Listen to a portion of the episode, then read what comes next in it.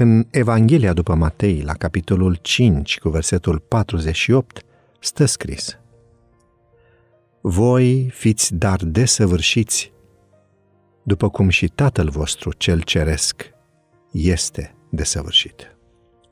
În predica de pe munte, după ce Domnul Isus a încercat să le explice ucenicilor și celor care îl ascultau că declarata dragoste a fariseilor față de Dumnezeu era falsă și că relația lor cu Tatăl Ceresc era bazată pe forme lipsite de conținut, Isus încheie cu acest verset. Voi fiți dar desăvârșiți după cum și Tatăl vostru cel ceresc este desăvârșit. Te-ai întrebat vreodată care este legătura dintre dragoste și desăvârșire?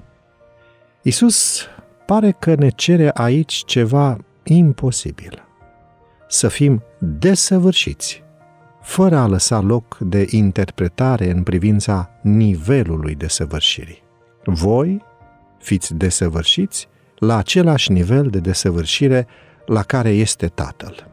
În versetele 46 și 47, înainte de a ridica standardul desăvârșirii noastre la superlativ, Isus clarifică prin imagini contemporane lor care este atitudinea care trebuie desăvârșită.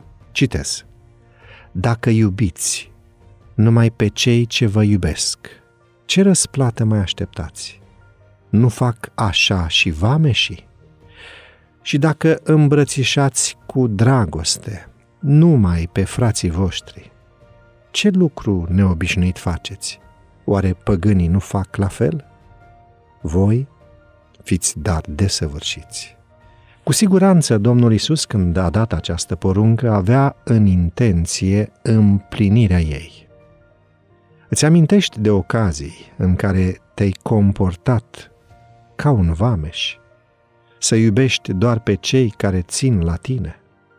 Ai fost sau ești în situația în care să-ți îmbrățișezi cu dragoste doar frații, la fel cum fac și păgânii.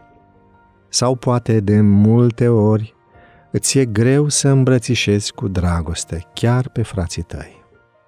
Vreau să-ți dau două exemple în dimineața aceasta. Unul care te poate transforma, iar cel de-al doilea care ți arată că această transformare este posibilă.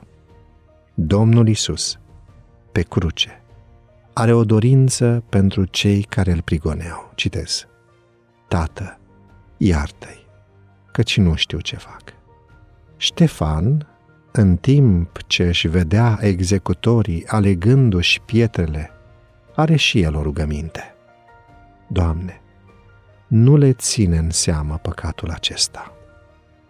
Alege-l astăzi pe Hristos, iar dragostea Tatălui va fi făcută desăvârșită în tine.